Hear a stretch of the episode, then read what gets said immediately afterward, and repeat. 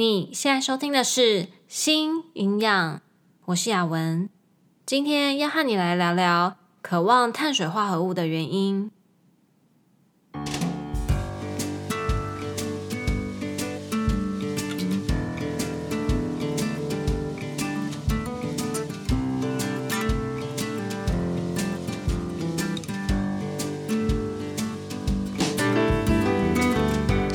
这个频道是为了要传达营养理念和讯息，而不是提供任何医疗相关的诊疗。如果需要医疗诊断和治疗，请咨询营养师、医师或是合适的医护人员。很多人告诉我，他们常常会忽然有一阵很想要吃碳水化合物，像是淀粉啊、主食类这些这样的感觉。自己呢，也不知道是为什么。今天呢，就想要和你来谈谈是什么样的原因可能会造成这样的状况。我每次看到大家的留言啊，真的都会觉得心暖暖的。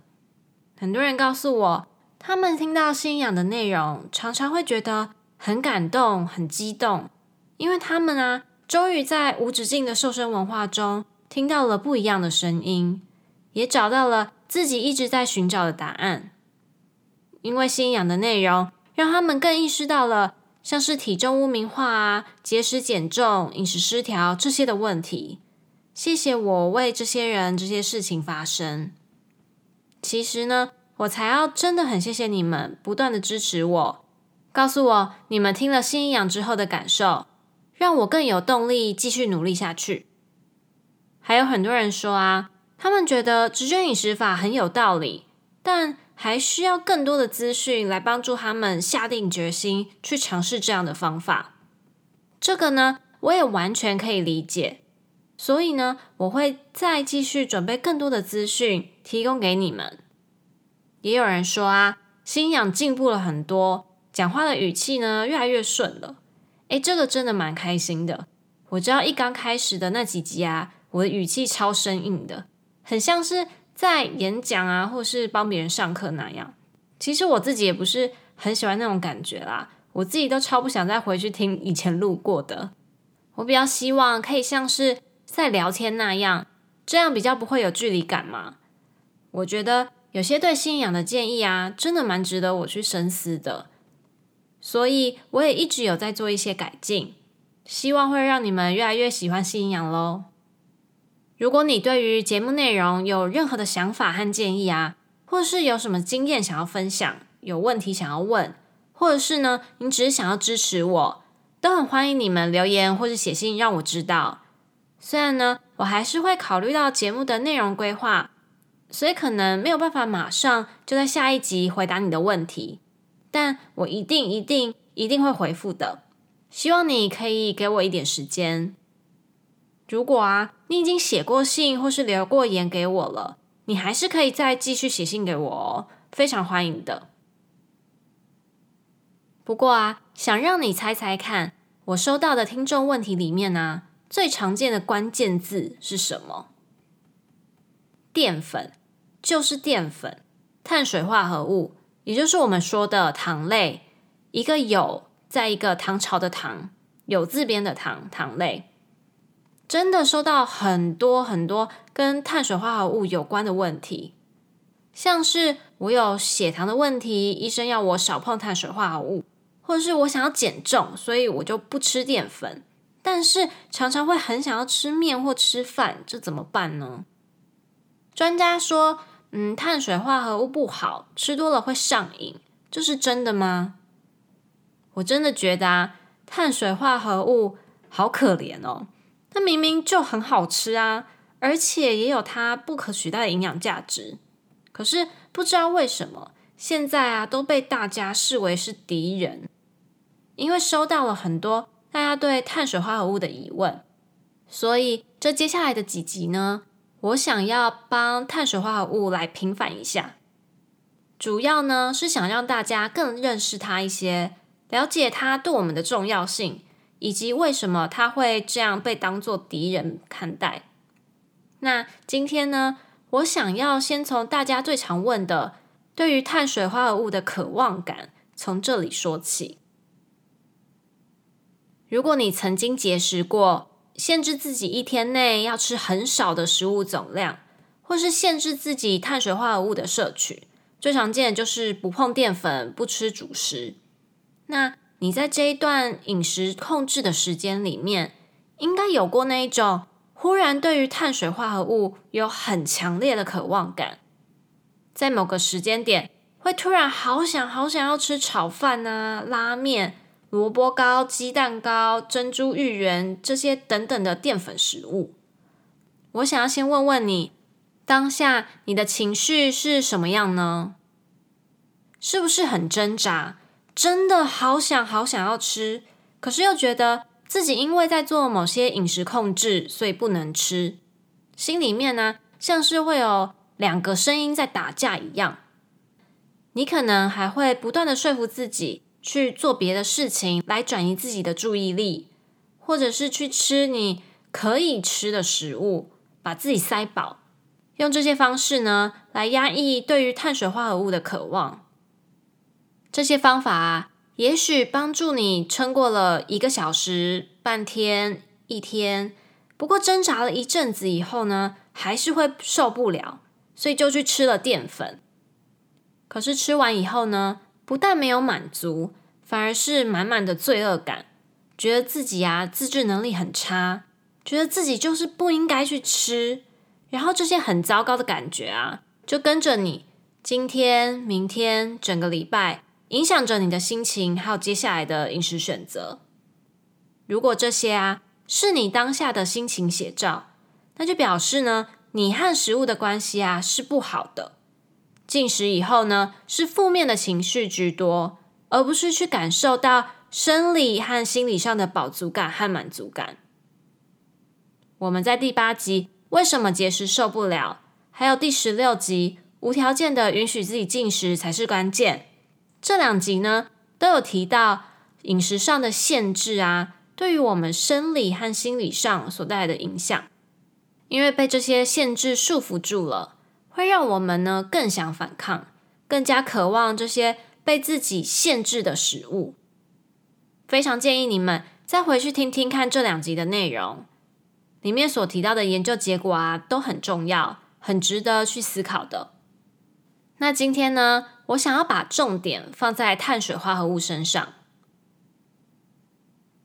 今天的主角呢是一个叫做 Neuropeptide Y 的东西，Neuropeptide。把这个字呢分开来看，前面的 neural 是神经的意思，后面的 peptide 是生态的意思，所以 neuropeptide 在中文的翻译翻作神经生态。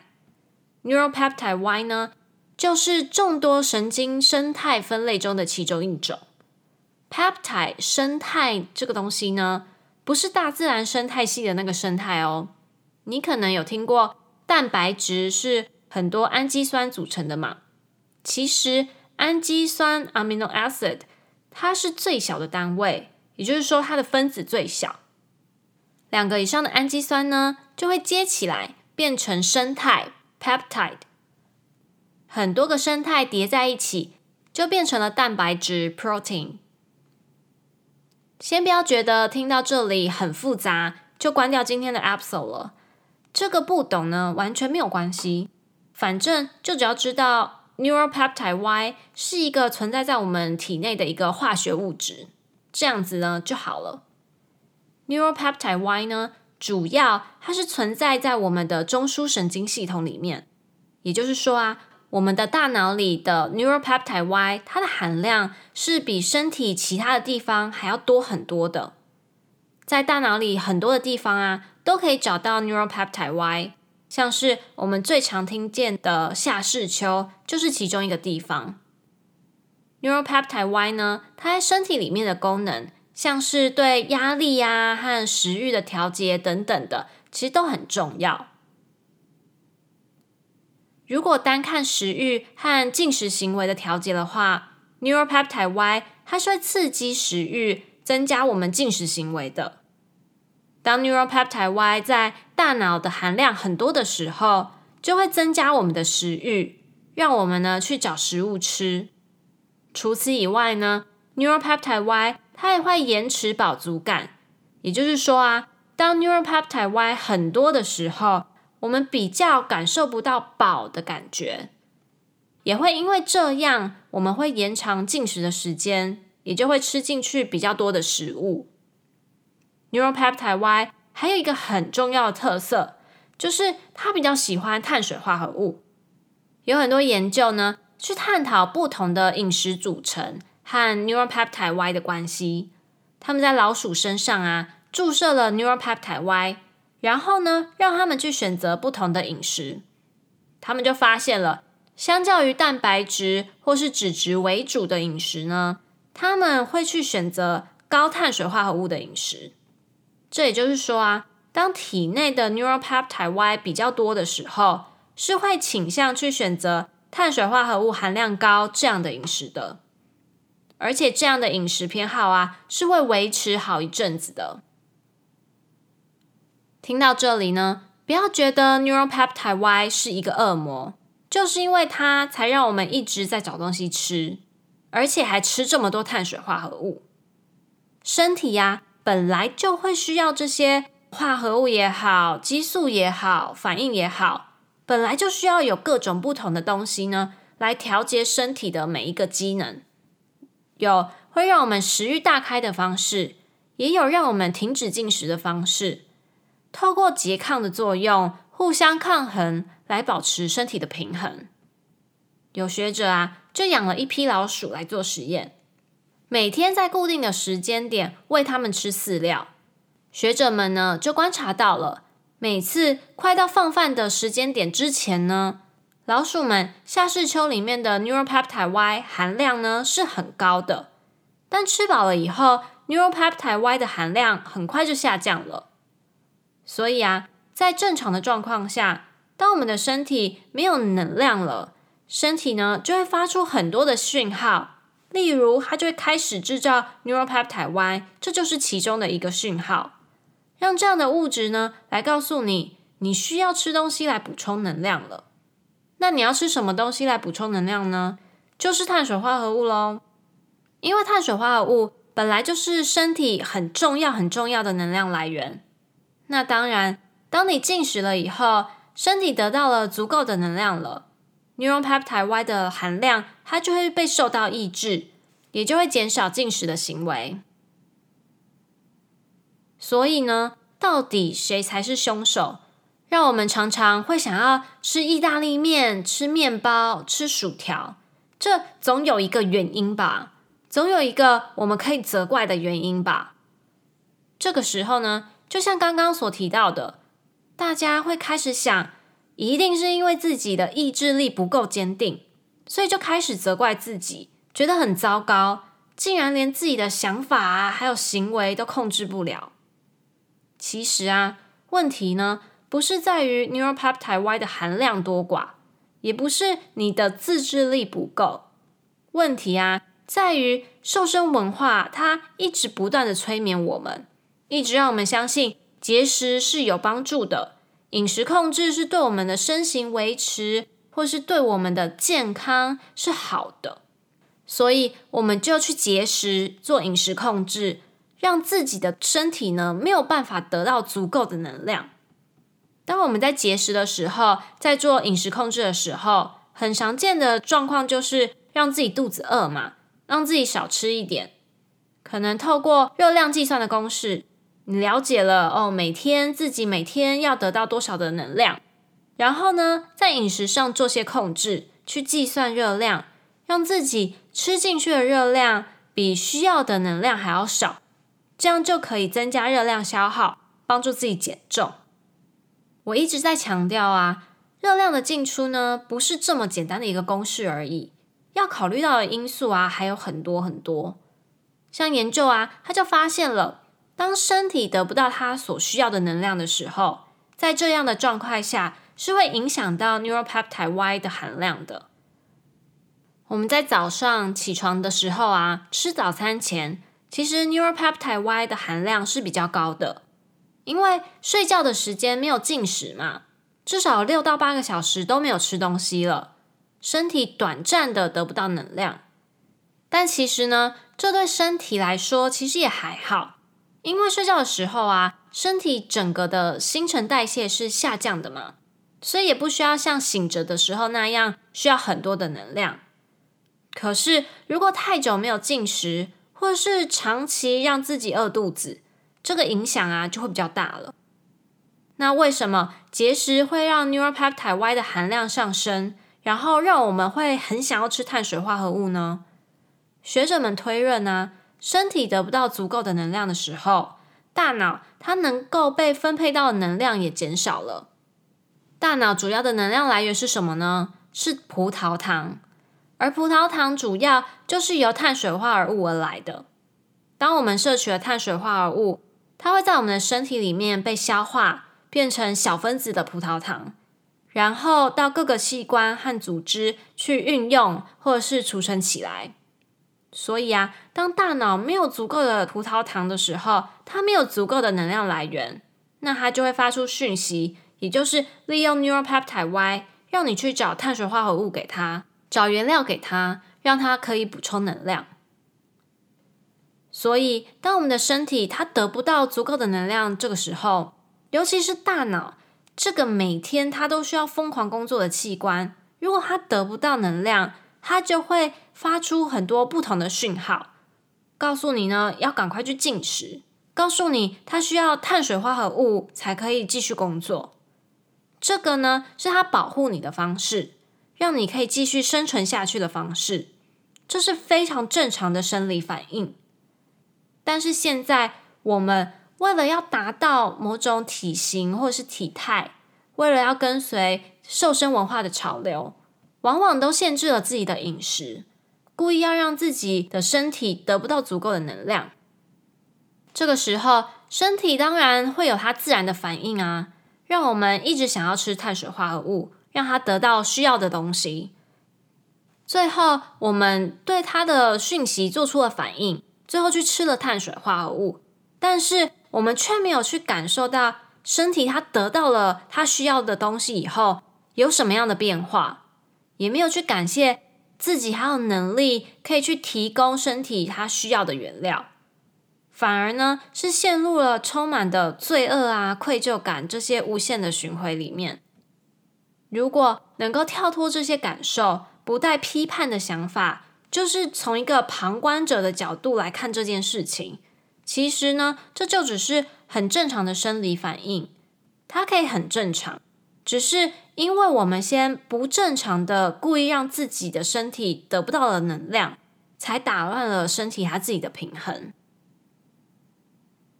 我是不支持节食的，我也不觉得饮食控制是必要的，因为这些啊都会对于我们的生理和心理健康有很多的负面影响。只是大家的焦点呢，现在好像都不是放在这里，每个人呢。都被瘦身文化的想法所影响，这些根深蒂固的想法啊，让我们相信了饮食控制和节食就是对我们的健康好。但是，真的是这样吗？虽然我不支持节食，或是我不支持饮食控制，但是最后的选择权啊，还有决定权，还是掌握在你的手上。我能够做的啊，就是点出一些问题，提供一些。可能被隐藏啊，或者是被忽略的资讯，也告诉你瘦身文化这件事对我们的影响有多大多广。想要提醒你啊，你真的要好好去了解自己的动机是什么，好好了解每一个饮食它的好与坏、利与弊，然后在做出选择之前啊，问问你自己，什么是你真正想要得到的。还有什么风险呢？是你愿意而且可以去承担的。今天花了很多时间在讲为什么我们会对碳水化合物有渴望感的原因。当我们在做饮食控制的时候，往往会让身体得不到足够的能量。当我们的大脑和身体得不到能量的时候，大脑呢就会发出很多很多的讯息。例如会刺激 Neuropeptide Y 这个化合物，让你去进食，尤其是让你去找碳水化合物。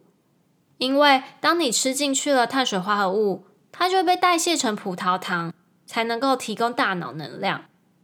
所以啊，这不是你的自制力不足，或是意志力不够坚定，是因为节食这件事情呢，让身体呢很自然的产生反应，让你对碳水化合物的渴望感上升。希望今天的内容有帮助你解决一些内心的疑惑。好啦，今天的内容就差不多到这里。如果你有什么疑问或是想法，非常欢迎你留言或是写信给我，可以一起讨论和思考。如果你喜欢今天的内容，请帮我分享给身边的亲朋好友，让更多人可以一起加入我们。最后，谢谢你今天的收听，那我们就下次见喽，拜拜。